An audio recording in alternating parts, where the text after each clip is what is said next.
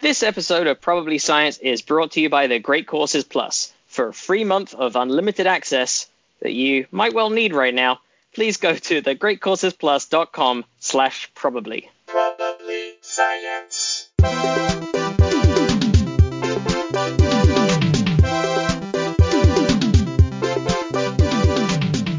Hello and welcome to Probably Science. My name's Andy Wood. I'm Matt Kirshen. Uh, we are. You, you might notice this is a slightly different audio tone to normal. It's almost as if there's some kind of pandemic going on, and we're recording from three separate locations simultaneously. Yeah, it's Uh, almost as if the thing we've been talking about the last few episodes got as bad as we were thinking. Yeah. Yeah, we, so we're we're going to be um, doing at least one and probably more episodes coming up that are specifically related to the whole coronavirus thing. So I thought right now, because you're probably you might be a bit coronavirused out, uh, we were going to do just a regular episode with other. Turns out some other science has happened in the meantime. There's been other stories, and we have. So we might we might cover some of that. Remember remember when there was other news? Oh Other- man, those are the days.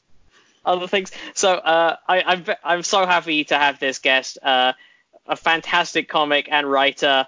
Uh, I worked with on a show a while back, and he keeps going on to substantially bigger and better things. It's Langston Kerman. How are you, man? Yeah, what an exciting time to be here. Isn't it? God, yeah. Uh, Yeah. What have you guys been up to the last week? Uh, well, I've gotten to know my wife even better than I anticipated, and it's uh, it's fine. I, I w- I wouldn't recommend it. No, it's great. It's yeah, it's Joe. I I'm running out of songs to sing to my cat, which is Uh, and we're only on day four, I think, of being. And I should bear in mind that every song I've sung to my cat is basically a pre-existing song with the words changed to "You are a cat." Sure. Okay. Just in case the cat forgets that it's the cat, you have to remind Oh, them. in he's so knows. Yeah. So you you think you think he'd know that he's a cat by now, but you just can't be too sure. right. Nah, he's probably a fucking idiot and doesn't get it. So you, you remind him. I I'd leap in and defend my cat's honor, but he is a fucking idiot. Can, can it, is it safe to assume we don't have anyone from ASCAP in our listenership, and you could give us, you could regale us with one of these cat cat songs? oh, I uh just name any song and I'll show you what I do. It's it's it's quite remarkable. Uh, thong moves like. Jagger.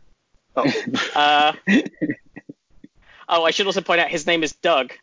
Uh, so it would be like, your name is Doug. Yes, your name is Doug, and you are a cat.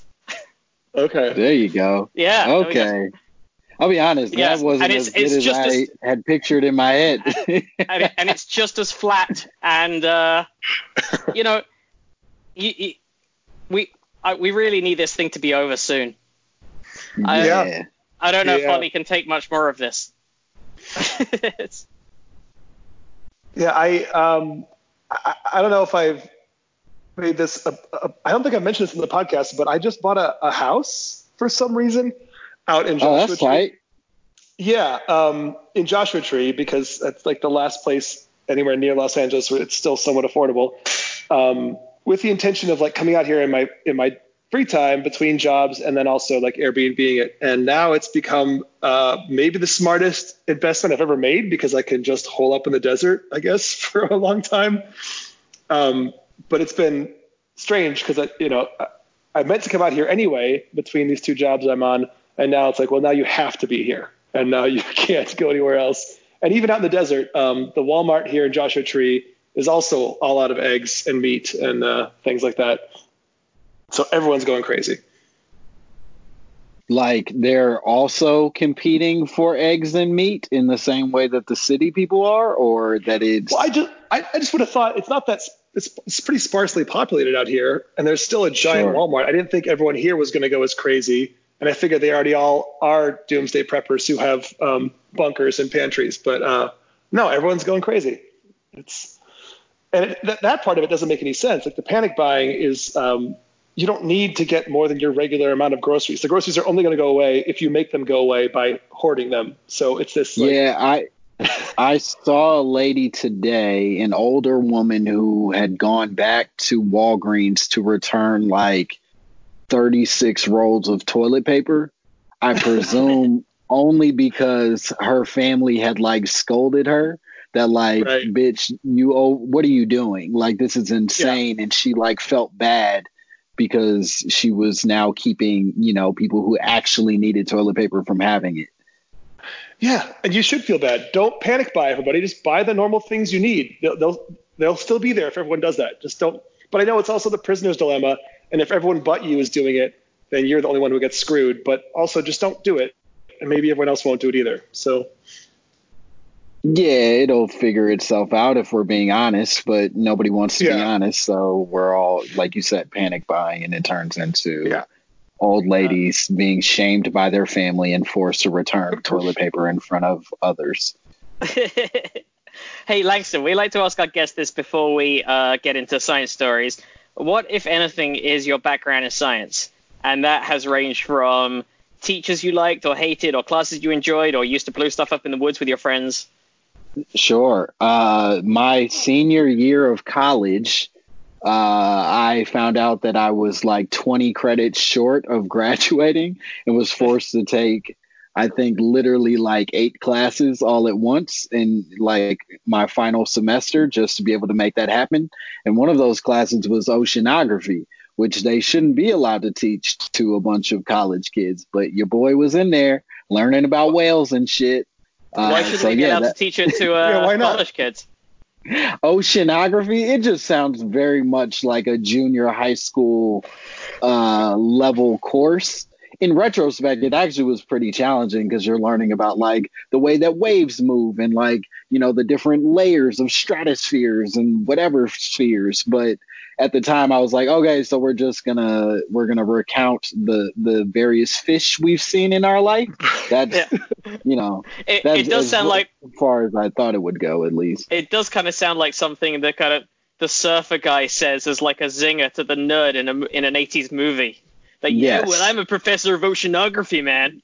Right. It's Suck it it. doesn't sound like the one that you're supposed to be proud of. But I- it It's, it's a see- legit. It is a legitimate science, though. It's like it's a proper. People have PhDs and professorships in it. I wouldn't be Sure, surprised if and- we have an oceanographer listener. Yeah. Right. And I think all of this is just evidence to show that I uh, have no experience and I'm an idiot. This answer this answers your question without directly answering your question, but if you want me to call myself a whore, I'll do it. I don't know anything.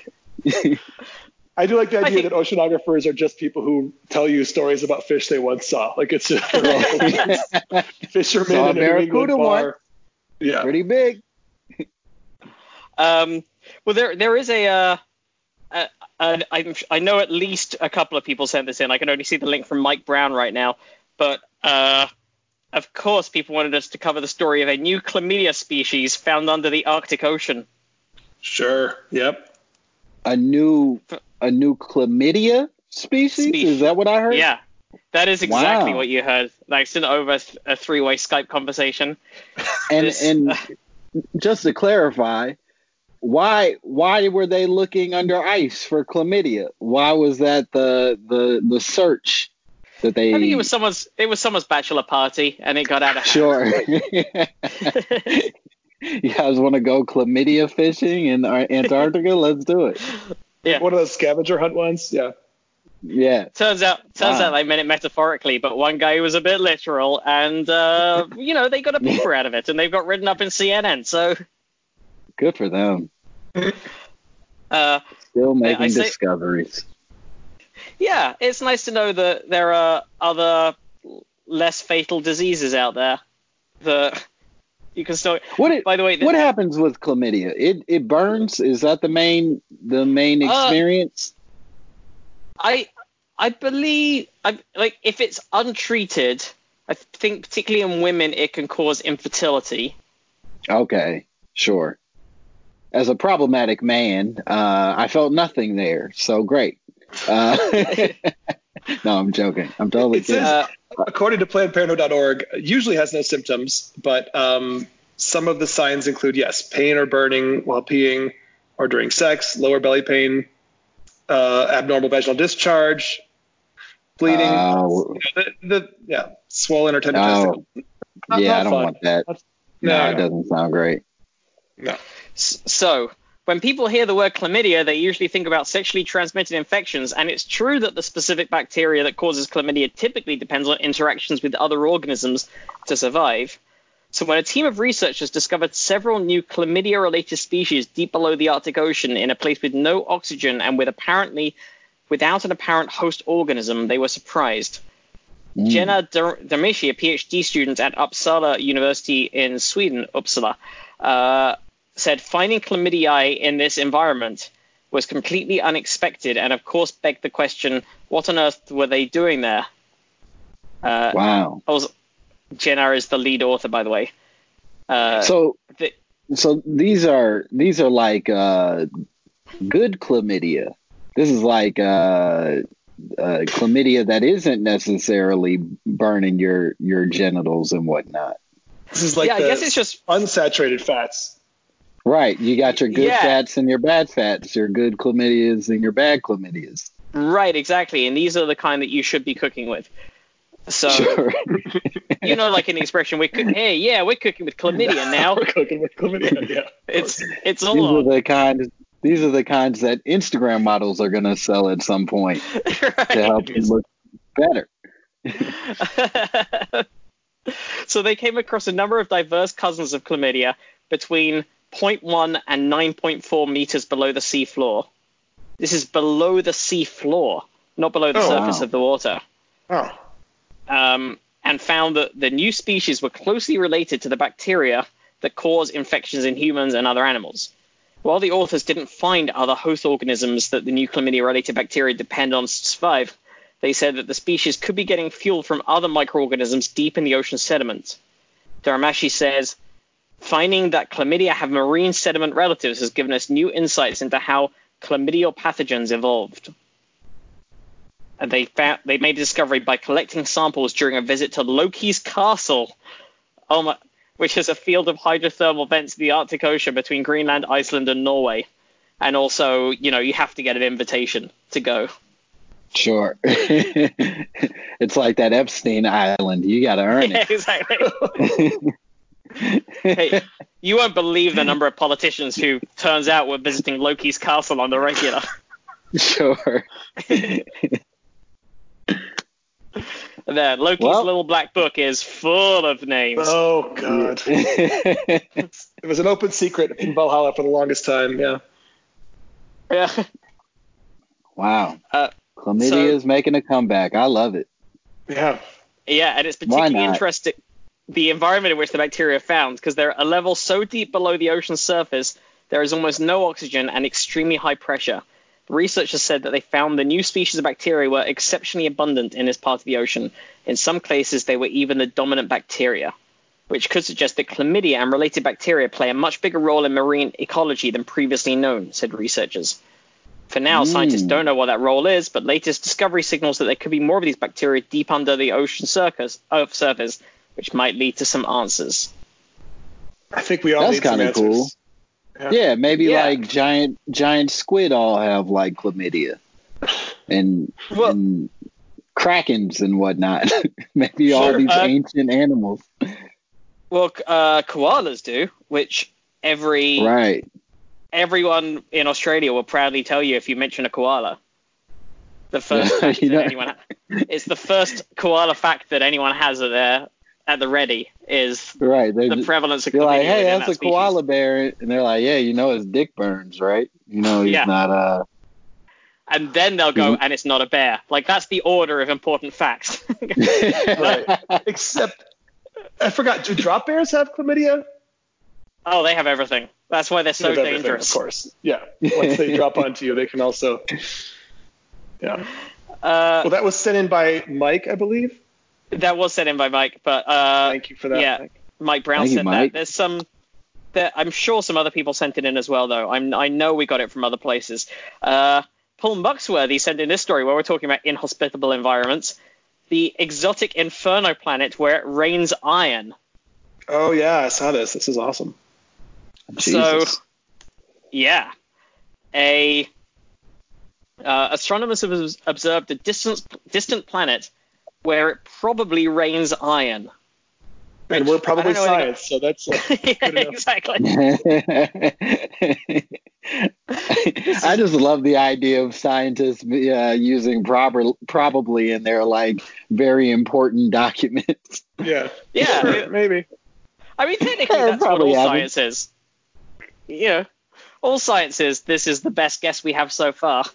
Sure, It's one person being otherwise. so bold as to theorize and say probably, and then some other person comes behind them and then says like either yes or no, you fucking idiot. That's not how it went. It goes Yeah, this way. Exactly. That's that's basically all science journals are those two things.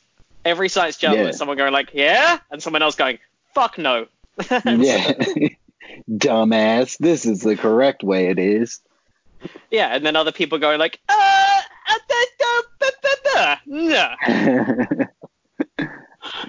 And that and that's how science works. All right. Yeah, end of pretty much. That explains why I didn't do that well in oceanography. yeah, you were too you were too credulous. Yeah. Also, you had you you hadn't seen a big enough fish. Obviously, that's how you graduate. Is My professor was not a big impressed with the size of fish that I had seen up to that point. yeah. Uh, by the way, if we have oceanographer, oceanographer listeners, please write in and and tell us how awful we are, and also just Yeah. more about what your day to day life is. Uh, yeah, just and by that, just know that I'm the one that doesn't respect you. These boys are uh, big fans of your work. Um, so it sounds like a science fiction movie, says this BBC article, but that is the nature. Of, this is the nature of some of the extreme worlds we are now discovering. It's known as WASP 76b. That's WASP. Wow. So I guess This no is this is a people planet. of color or non-Christians. a lot of entirely- quiet dinner parties. Great. and disapproving glances. a lot of things being left unsaid at these uh, at these evenings of raining iron. yeah. Oh, by the way, the irons they're rating are golf clubs. So yeah, it's uh. That's how it is. Uh, that's good work, Wood. Uh, Uh, they're golf clubs. All right, I'm not going to be Yeah. a part of this if this is uh, the way it's going to keep going. It's just gonna keep. That's that's a fair way to go, Langston. Ah, kill me now. Sorry, sorry, sorry. Rain iron on me now. Yeah. So Uh, Wasp 76b, you were saying. WASP 76b orbits so close to its host star that its dayside temperatures exceed 2,400 degrees Celsius, which is hot enough to vaporize metals.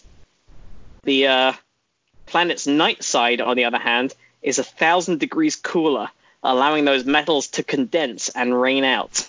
Wow. It is a bizarre environment, according to Dr. David Ehrenreich, Ehrenreich from the University of Geneva. Imagine instead of a drizzle of water droplets, you have iron droplets splashing down. The Swiss researcher and colleagues have just published their finding in Nature. The team describes how it used the new espresso instrument. This isn't getting less waspy. But, um, although I guess espresso is more of a Catholic drink in its origin.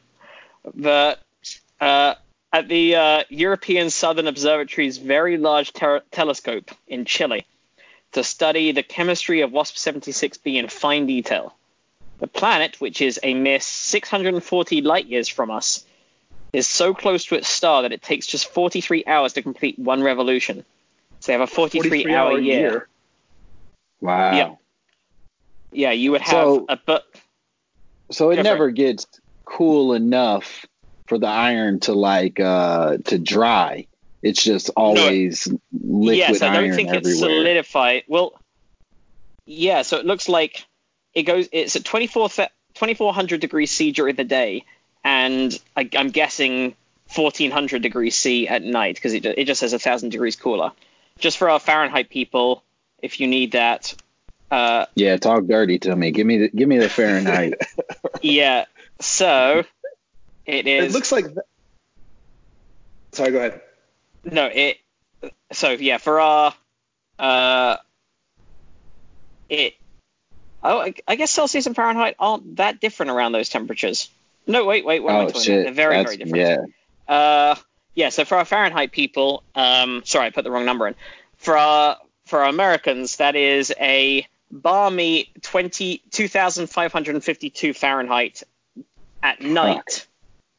Oh, that's that's a cool evening. That's That's a thing. Yeah, that's your cool evening when you want to sit out on the deck and just watch the world go by.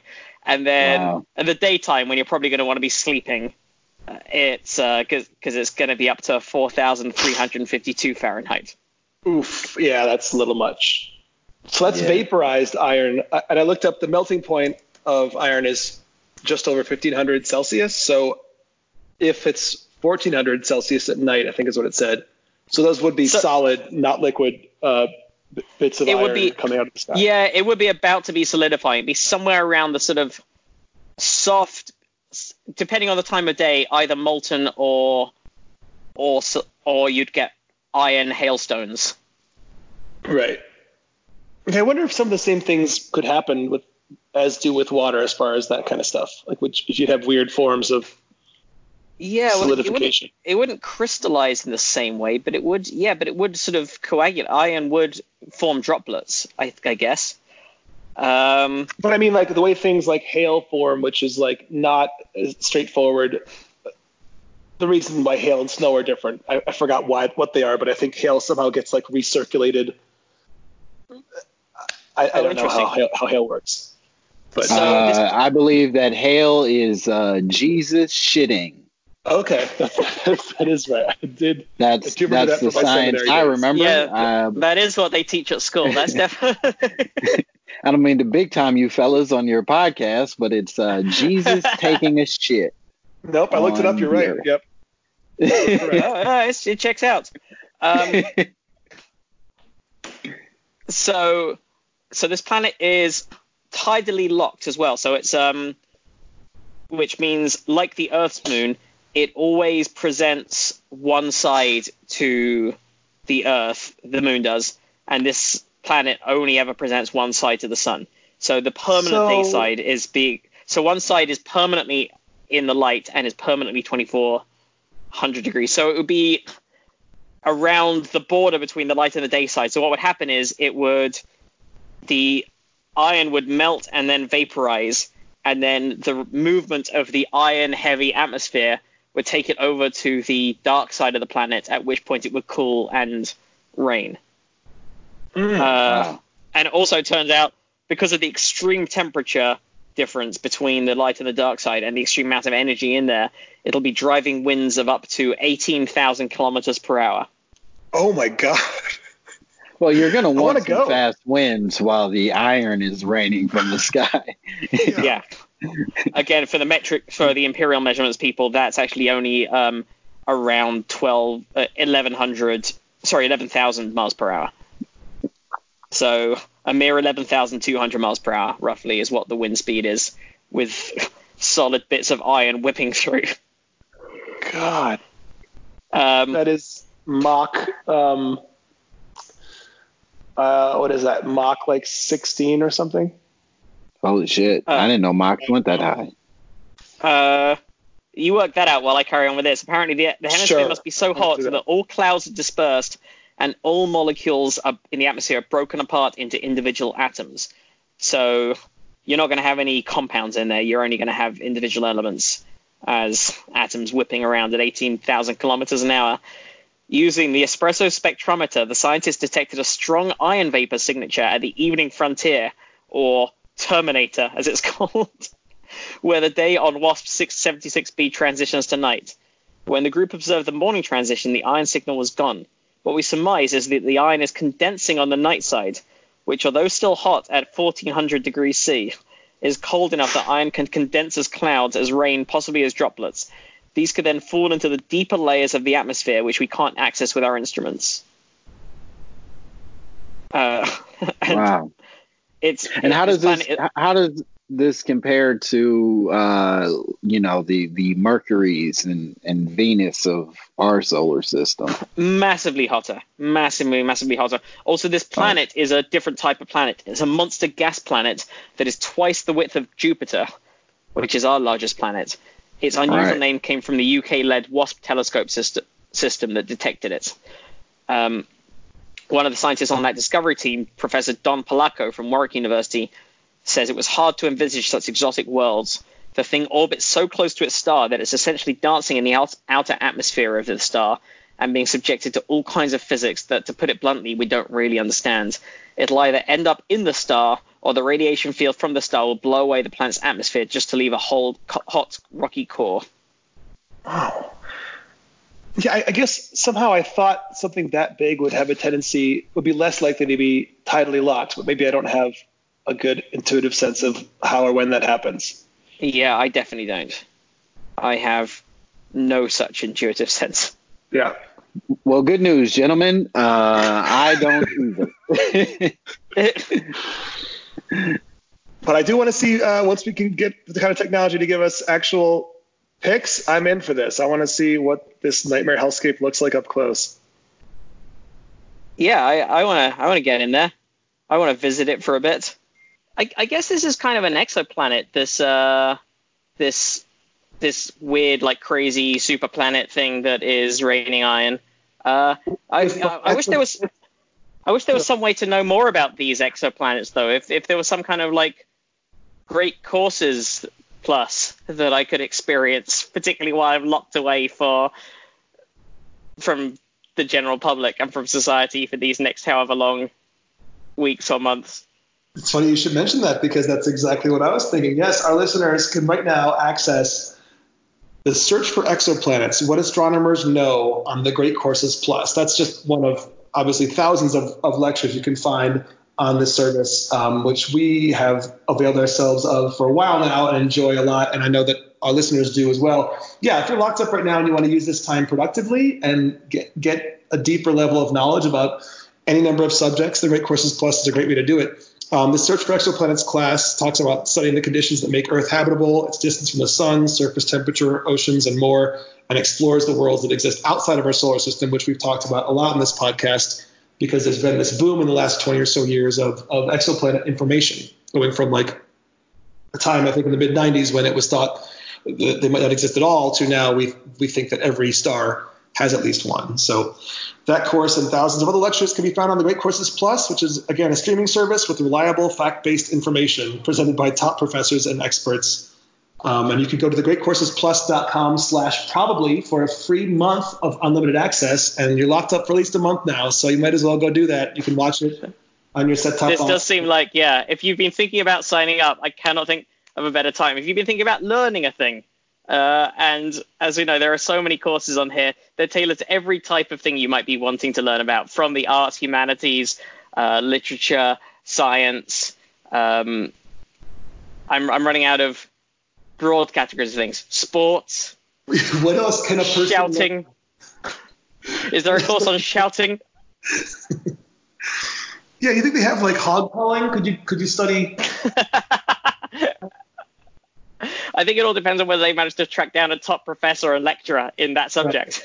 Exactly. Um, and, But yeah, uh, I it is my first port of call when I want to learn about a thing now because obviously they've hooked us up with this uh, as uh, sponsors. We've I've been poring through various different courses. I've been recently learning about exoplanets. But yeah, if you'll hold away, if there's a, a language or a or a type of writing or a type of science or mathematics that you're interested in learning about, the Great Courses Plus slash probably, and you will get a month's free trial. And uh, as we mentioned before, you can watch it on all kinds of different platforms. So you can get the whole family together, watch it on TV, or if you need some alone time during this quarantine, plug in your headphones and listen as though it were a podcast. So it can meet all of your needs in these times.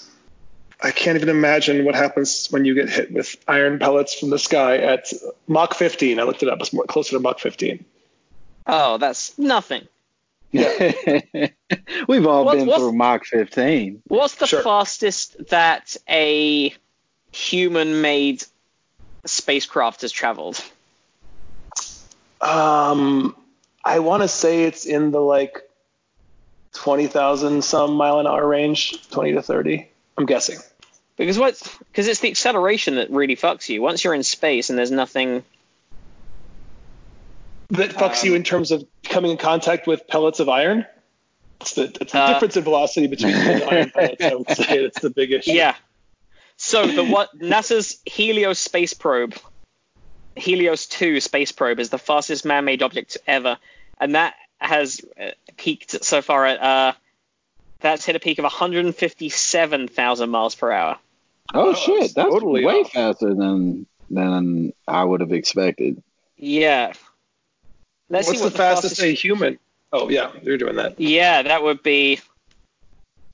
Let's find I mean, that out. I'm So guessing. that I would got be- pretty fast on my bike when I was a kid. I Yeah, I, like I'm downhill. pretty sure I hit at least like 25 once. Yeah, and also I'm guessing like you would- did you not like if you duck down to really minimize wind resistance to like really Yeah. yourself streamline. Exactly. So- you, That's when you hit the Mach 20, Mach 30. Yeah. yeah. you got- You got close to the fastest ever, but the the crew of NASA's NASA's Apollo 10 moon mission reached a top speed of this is faster than the rain as well. Reached a top speed of 24,791 miles per hour, Mm. which is 39,897 kilometers per hour. Jesus. That's a pretty tough speed to have to manage a, a re-entry with. Yeah. Um, there's a whole Wikipedia page here with a list of various vehicle speed records. Um, the fastest, uh, the land speed record is the Thrust SSC, which was the supersonic land car, which hit Mach 1, beat Mach 1, which it hit 763 miles per hour. Fastest It's a rocket-powered wheel-driven- car, though, right? but it is rocket Yeah. powered. The fastest wheel driven car, in other words, operating the way a regular car does, where an engine turns the wheels, the wheels run along the ground, and that speeds you up. It was 463 miles per hour. Fastest piston driven, 448. This one's nuts. The fastest motorcycle, 376. Uh, Oh, all right. diesel powered 350, electric powered 342, radio controlled 210, um, radio controlled battery 202, steam powered 148, wind powered 126, human powered is 89.5 miles per hour. And that that would be a that would be a bicycle. Is that what we're saying? Yeah, some kind of yeah, some kind of like super bicycle that's designed for sp- that's ultimate speed record. So, have you seen the which is better than the solar powered speed, which is 56 miles an hour, Boo. and tracked vehicle 82. Yeah, Boo Uh, Solar. Oil, oil, oil. No, I don't. have you guys seen Have you guys seen footage of people breaking records uh, for the bicycles that aren't powered by the bicyclist? I don't even know why it's a record that matters, but they'll they'll have a car in the salt flats of I don't know Utah or whatever, and it has a little like windscreen behind it, and then the, the bicycle will be inside of that, so it has no air res- or minimal air resistance, or even like eddies keeping it in that area, and it just like like Marty McFly hanging onto the back of the car up until this car gets up to like 180 miles an hour. Then they'll let go of the bike and briefly pedal, and it's only one gear, and that gear would only even work with your foot speed at that speed. So then they'll pedal for just a little bit, again with not having to, not having to accelerate to that speed and not having to battle air, but they'll just have to like let go of the thing for like five seconds and then grab it again, and then now you have the record. It's 183 miles an hour for a bicycle, but again, not really a bike that you pedaled, you know. Right. You didn't do anything. You just sort of coasted. you just didn't die, and it's at a terrifying speed to be on a bike. Sure. I guess you had to pedal Yeah. fast for like a few seconds, but uh, Yeah. Again, when I hit 25, I uh, I thought I had broken the record. So I can't imagine what 189 feels like. yeah. It's, Hey, uh, by the way, I'll link to that story an- actually. An unmanned an unmanned rocket sled has holds the land-based speed record for a vehicle at Mach 8.5. Damn. Wow. Do you guys ever watch uh, that sport Skeleton? Oh, that's terrifying. Yeah. Oh yeah. Uh, also, is it the Cresta run that the because a couple of friends of mine just did that. Oh, I have no idea. I just Yeah. know that they l- lay down with uh, they lay down in a sport named after what's going to happen to them, and that seems unreasonable. Yeah, right. a couple Just of uh, friends of mine just did the Cresta run in Switzerland. Uh, Marcus Brigstocke and Andy Smart just did it, and it looks fucking terrifying. I watched a compilation video of people crashing out of it. Yeah. I don't think they're people after they crash. They're just sort of uh, loose parts, I imagine. They are. There's a lot of uh, a large number of injuries that come out of that thing. Do you want to do a story about a tiny dinosaur? Oh, yes, please. The opposite of a big dinosaur. The opposite of a T-Rex. There is the head of a tiny, tiny dinosaur found trapped in amber. This Oh, tiny head. I know. Look at it. Look at it. This tiny head, 40 millimeters long.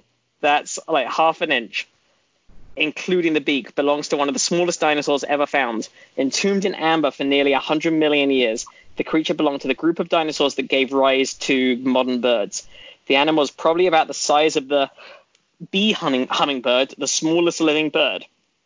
The fossil Wow. discovered in Myanmar has been christened. I always, I always get the stories that has the fucking. Uh. All right.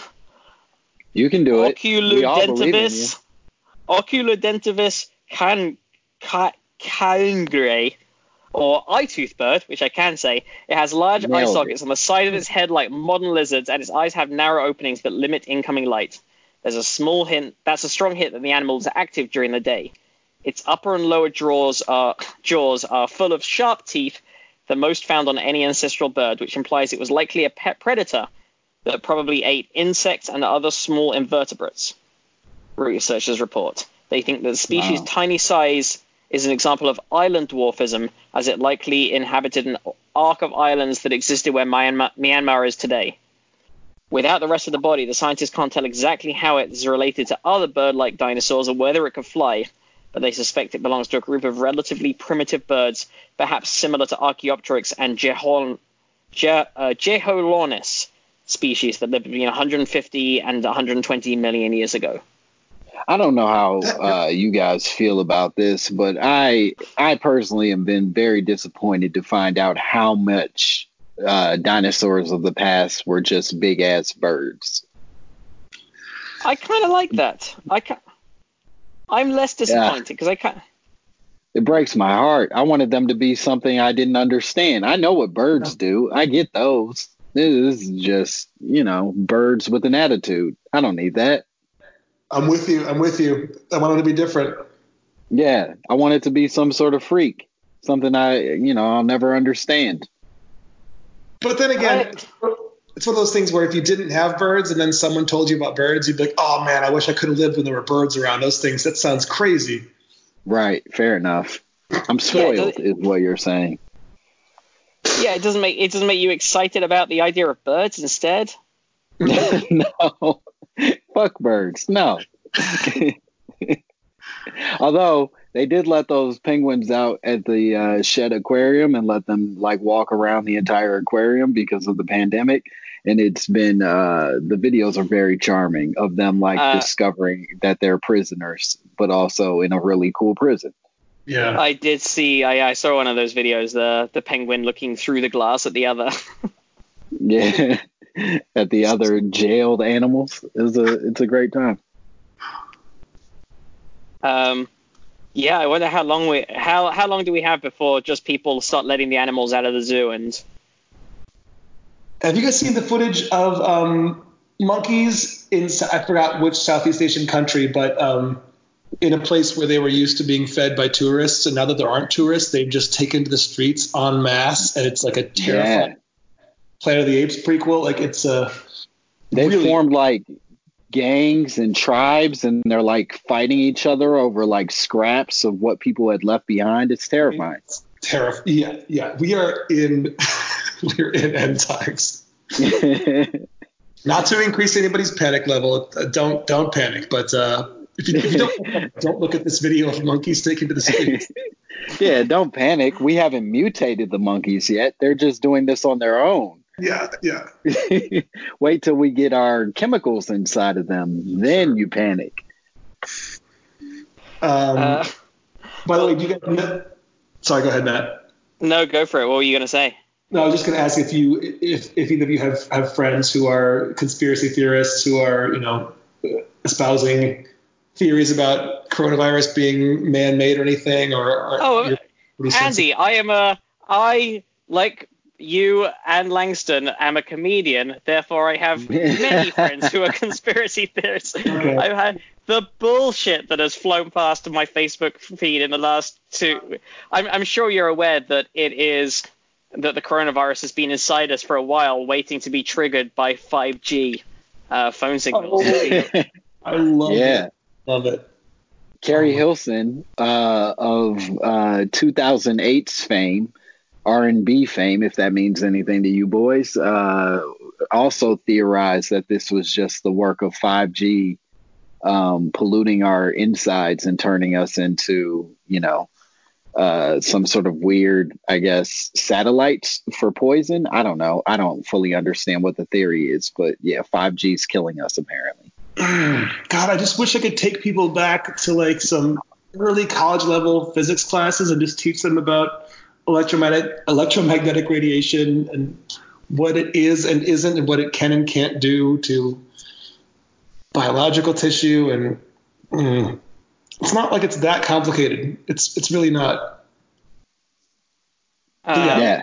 G is still in the same range of the EM spectrum that that other cell technologies are. It's not going to do anything to living tissue, but yeah. It's interesting that you've uh, they've already got to you and you've been paid off.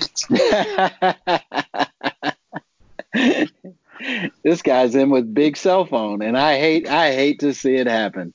Listen, this this Joshua Tree house didn't pay for itself, gentlemen. This is I'm not supposed to say this. The NDA, I forgot. God damn it. Boost Mobile lined Andy's pockets. It's upsetting to see. Boost mobile mobile pandemic. Wait, but isn't there some legitimacy? And again, I don't know anything. Isn't there some legitimacy to the claim that 5G, uh, at least at one point, was like thought to be cancer causing? Um, basically, everything in that band of, of the spectrum can't do anything to really fuck with your cells. Things at a higher frequency are the correct frequency to get in and damage cellular structures and DNA and things, but those are like things in like the gamma ray end of the spectrum, and everything we're talking about is so much lower frequency. It it just passes right. It, it can't interact really with with your cells. It's not going to do anything to you. Oh wow. So what about the argument that then like keeping your cell phone in your pocket like kills your sperm cells? Is that also bullshit? Um, I think those are, that, that's all like speculative. No, that, yeah, there's no. If anything, maybe people are talking about like actual thermal, actual heat, but like anything else is just people's guesses. Like they're like, oh, who knows what this might do? It's like, well, we know what range the the radiation it's putting out is in, and it's not in a range that's that we've ever shown to be dangerous. We don't know any mechanism by which it could be dangerous. It's- Uh, It's also a Yeah. hard thing to control for because people putting phones in their pocket coincided with people wearing different types of underwear and trousers and like how do you Right. good how do you separate you'd have to like all right separate everyone who wears phone holsters Yeah. Right. I, I guess I was a boxer guy in college, and now I'm boxer briefs. So um, maybe that's why my sperm count is low. I have no idea. What my sperm- Sure. That's right. That would fuck up the the uh, experiment, so to speak, because you now change one of the other controls. Is that correct?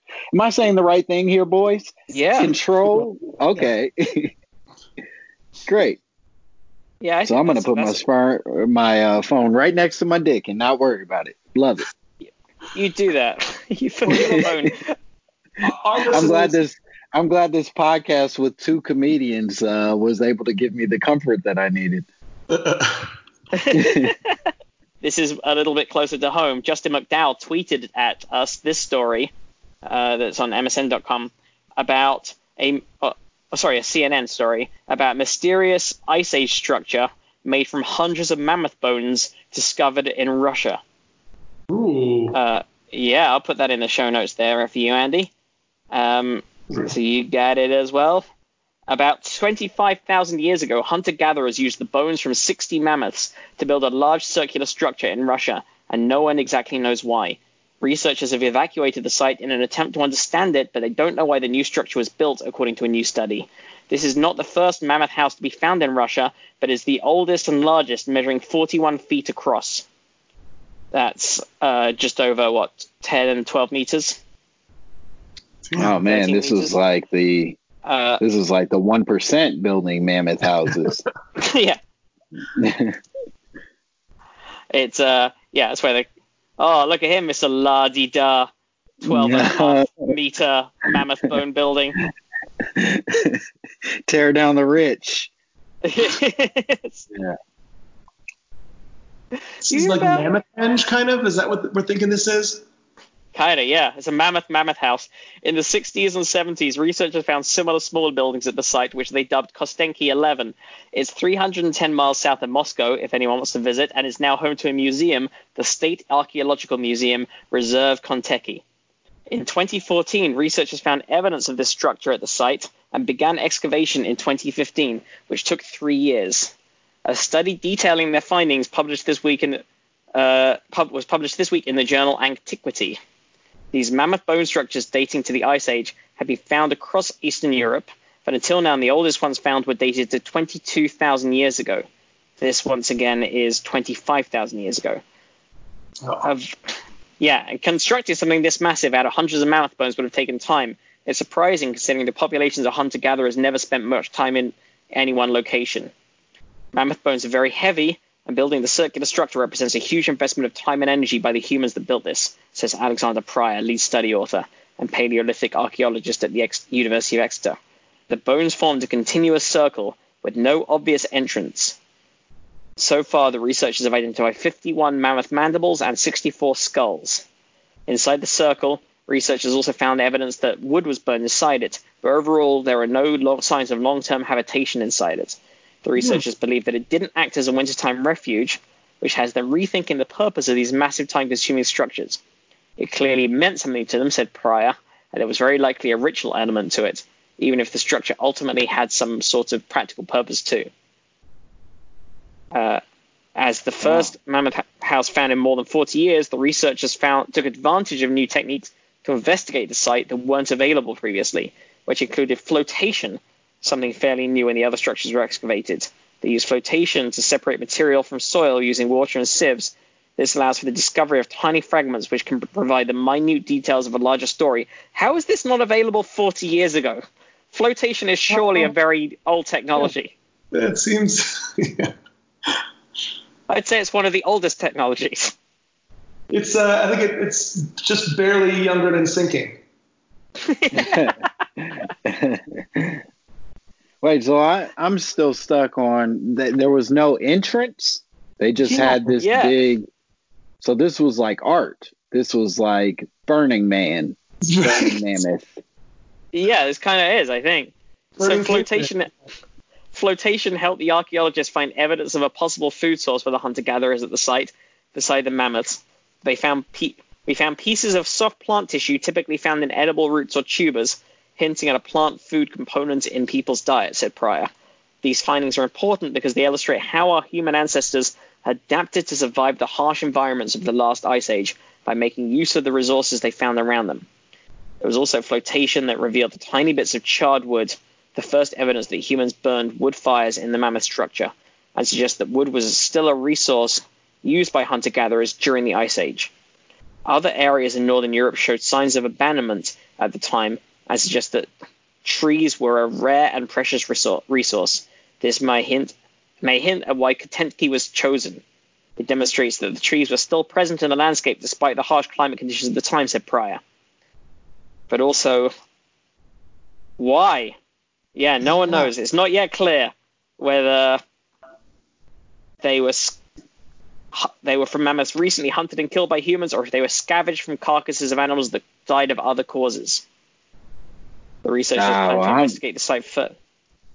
I'm Yeah, gonna you tell out? everybody it was uh it was a fuck house. I was. that was just a big fuck house for uh people who needed somewhere private. You climb up there, you climb in, you fuck. yeah. Uh, so Pryor, think the research one suggestion by the researchers is that it was for food storage, but anyone who has ever worked in the hospitality industry knows that uh, if you can use it for food storage, you can use it for fucking. You know it. Amen to that.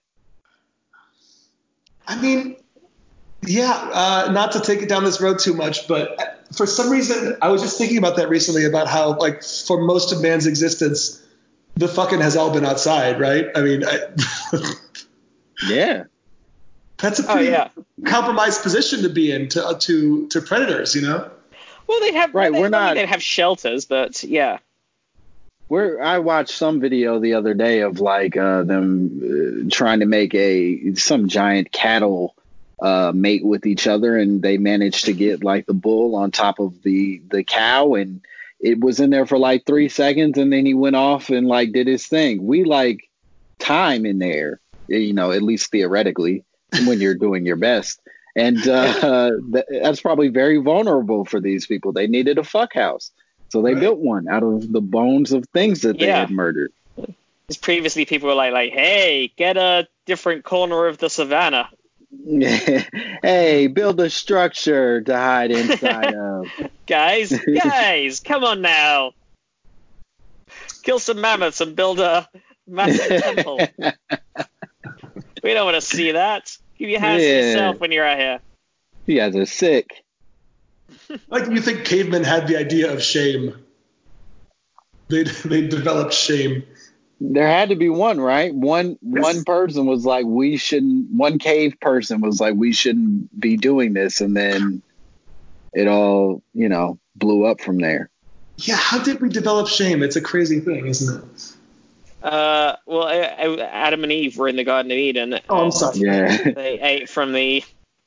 It was the apple, wasn't it? It was, uh, yeah. And then were a snake was there. He told them to do it, but then afterwards, he uh, he wasn't exactly cool about it. Yeah, it, it got weird. yeah. Isn't there some turns out about the, the fruit that it wasn't an apple? I mean, not that it's a true story, but scientists found the fruit was a kumquat. But like, isn't there something where like even biblical scholars are like, no, no, it's not an apple. It's like, Yeah, like the, the translation of it just said. Uh, it just means fruit, I think. oh, Uh, Let me look it up. Uh, it was more interesting. wasn't an apple Garden of Eden translation. As Just like Humpty Du- Humpty Dumpty was never an egg. Right. Yeah. Turns out that was a real man who cracked his skull. yeah, Uh, a podcast. Isn't it? Isn't it a gun? Isn't that what Humpty Dumpty is? Isn't it like a giant artillery weapon? oh, I had no idea. I was just talking shit. Joking. uh, there's an NPR article about. Um, so Genesis only ever refers to the fruit. The translation says, "We may eat the fruit of the garden, but not the fruit of the tree which is in the midst of the garden." Uh, and if, but so it was Milton in Paradise Lost. Who said Mil- apple? Milton, Milton ma- in Paradise Lost made it an apple. What a dumb dumb. mentions it. Oh, how did it become an apple? It is a Latin pun, according to Oh, this great. NPR story. Uh, in I order to explain, we have to wait. So, oh no, it dates back earlier. So you have to go back to the 4th century AD when Pope Damascus ordered his leading scholar of scripture, Jerome, to translate the Hebrew Bible into Latin. Jerome's path-breaking 15-year project, which related in the canon- canonical Vulgate, that's the Vulgate of St. Jerome, used the Latin spoken by the common man. Wow, I guess the common man was pretty posh back then. Uh, as it turns out, the Latin words for evil and apple are the same, malus. In the Hebrew Bible, Wow. a generic term, peri, is used for the fruit hanging from the tree of, the, of knowledge. Peri could be absolutely any fruit. Rabbinic commentators variously characterize it as a fig, a pomegranate, a grape, an apricot, a citron, or even wheat. Some commentators even thought of the forbidden fruit as a kind of wine, intoxicating to drink. It could still be cider.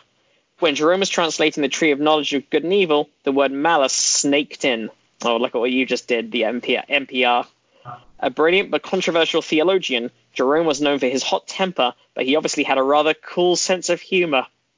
Oh, Jerome. God. Jerome had Oh, several. man. I love Jerome that has- pun. Puns are shaping history at this point. Yeah. Jerome has several options, said Appelbaum, a professor of English literature at Sweden's Uppsala University. That's the second mention of that university that's had this episode. Weird. But he hit upon the idea of translating peri as malus, which in Latin has two very different meanings. As an adjective, malus means bad or evil. As a noun, it seems to mean an apple, in our own sense of the word, come from the common tree now known as the malus uh, pumila. So Jerome came up with a very good pun. The story doesn't end there. To compliment matters even more, the word malus in Jerome's time and for a long time after could refer to any fleshy seed-bearing fruit. A pear was a kind of malus, so was the fig, the peach, and so forth, which explains why Michelangelo's Sistine Chapel fresco features a serpent coiled around a fig tree.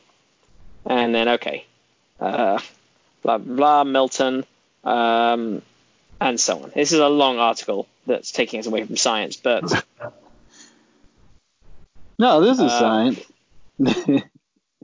what is an apple? What is a tree? yeah, are apples evil? There are time? some. Oh, sorry. Go ahead, Matt. Yeah, yeah. What were you going to say? Do you have time for another story? Do you have another story ready to go? Uh, we, we have so many. By the way, listeners, thank you so much for all your emails to probablyscience at gmail.com. I know we can't get to anywhere near all the stories you send in, but I do appreciate, uh, we both appreciate all that you send in. Um, this one came from Paul Muxworthy as well. Um, insect butter. Do you want to do that? oh, yeah, boy. I already have that loaded up, ready to go. in these possibly post-apocalyptic times. Yeah, it does seem sort of. It's like a little bit um, Snowpiercer-y. So uh, Belgian waffles may be about to become more environmentally Yeah. friendly. Scientists. By the way, I just watched Snowpiercer for the first time two days ago. what'd you think? It's a very good film. I highly recommend it. It's Right. currently on Netflix. If any of you want to catch up on director Bong's back catalog. Yeah, it really answers the question what if poor people can still be handsome? It's great. and how they can. And what if the whole whole world existed on a train that doubled as video game levels, basically? yeah. uh huh. Everybody has a boss at the end. Yeah, it's great. It's a fun. yeah, what, what a what a exactly what a great plot device. it's like great. it's so like right at the beginning of the film you go all right the poor heroes at the back of the flight train the rich bad guys at the front of the train you gotta get from there to there like done that's the plot That's the whole movie. And the whole world That's- has to exist on this train at this point because the world is uninhabitable. Yeah. yeah that's the first 30 seconds of the film and then and you're like all right i'm in i'm in Yeah, it's great.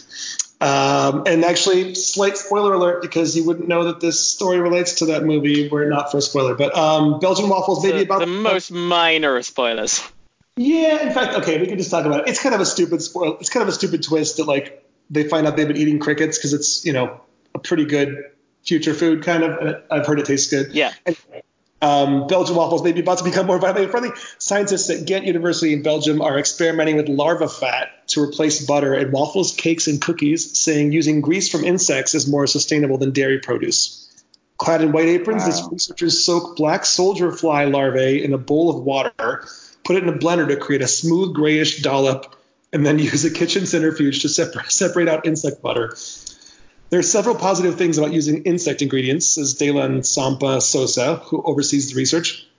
They're more sustainable because insects use less land than cattle. They're more efficient at converting feed, and they also use less water to produce butter. Tzompa Sosa said as she held out a freshly baked insect butter cake. According to researchers, co- consumers notice no difference when a quarter of the bu- milk butter in a cake is replaced with larva fat. Well, quarter is a small amount. However, they report Yeah. it gets to 50-50, oh, and say they would not want to buy the cake. Oh, well, okay. Well, that's uh, insect food has high levels of protein, vitamins, fiber, and minerals, and scientists elsewhere in Europe are looking at it as a more environmentally friendly and cheap alternative to other types of animal products. Man, if you're at 50-50 and it's just the butter in the cake and it's already tasteable, that's probably not a great sign. But yeah, no, there's there's no fucking way. Uh, and it, okay, I I'm fine with the pri- with the idea of it being insect butter, but larva specifically feels jarring. A like starting point. maggots, kind of. Yeah. that's not. If we're talking about like I've had cricket chips. Oh, Those have? aren't. Yeah, I have, and I didn't love them, but I didn't hate them. They're they're pretty. It's just a, a little crunchier in in a not fun way than I expected. But like, uh, the butter of it feels upsetting. Yeah, yeah. I mean, you're probably not going to put a picture of it on this side of the packaging, but Right. You don't. I guess if you do that, you just make the cake and you say, "Hey, I've made some cake." You don't go like, "Hey, I made a cake," and right. here's some good other good news that you should know.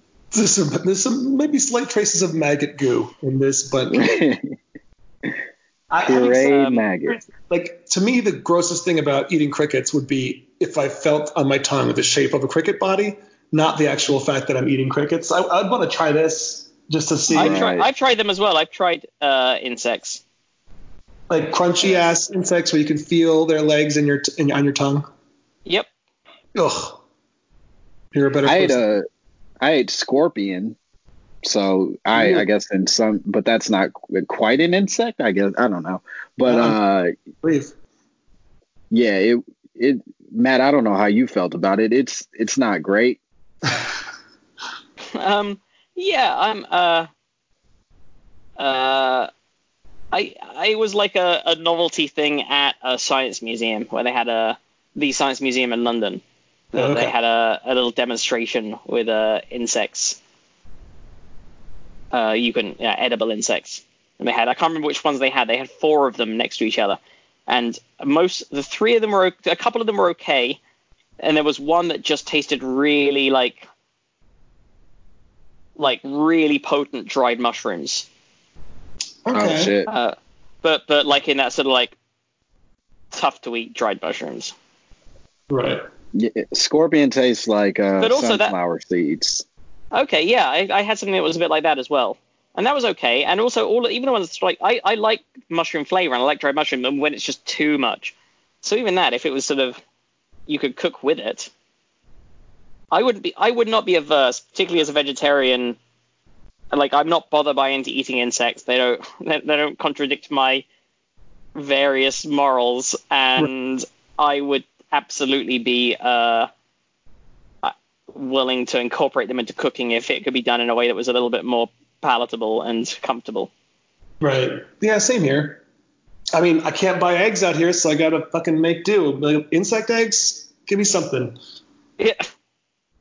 Yeah. Uh, don't don't start there though. Maybe just start with the full grown ones and work your way down to their unborn children. Yeah. um, we we should wrap this up in a second. I think Langston, you okay? Stick around for like a little bonus Patreon story, one extra story. Uh, yeah, yeah. I, I have to be off by uh by seven if that's okay. But Oh yeah, yeah, absolutely. works. We can do that. Little bonus story. Cool. Uh, but uh, firstly, uh, where where can our listeners find you? Oh, if you want to follow me and hear uh, more of all the science I know, you can find me at Langston Kerman on Twitter and Instagram. And uh, you can look out for me at these club dates, which are all defunct now thanks to the coronavirus. No. All right. Yeah. Um. Well, you uh, episode. What TV show are you writing on right now? Because episodes of that will still be available. Uh, yeah, I write for a TV show called Southside on Comedy Central. We're in the middle of writing season two, and it's really fun and silly, and uh, it's great. You should watch that. And I also uh, am a uh, cast member on a show called Bless This Mess on ABC every Tuesday at 7:30 uh, Damn. Central. I Yeah. didn't know you. I didn't know you were double dipping right now, writing on a show and acting in Oh. another. That's awesome. Oh, Papa's making all the money. Right. Yeah, Southside, Southside is hilarious. I got that's another thing I should be watching more of on this. Uh, so on yeah, this- Oh, hell yeah. definitely check Thanks, that out man. and like and enjoy Langston's jokes and also check check out Langston's comedy online. He's a very funny comic. Um, highly recommend it. Listeners, we're going to be trying.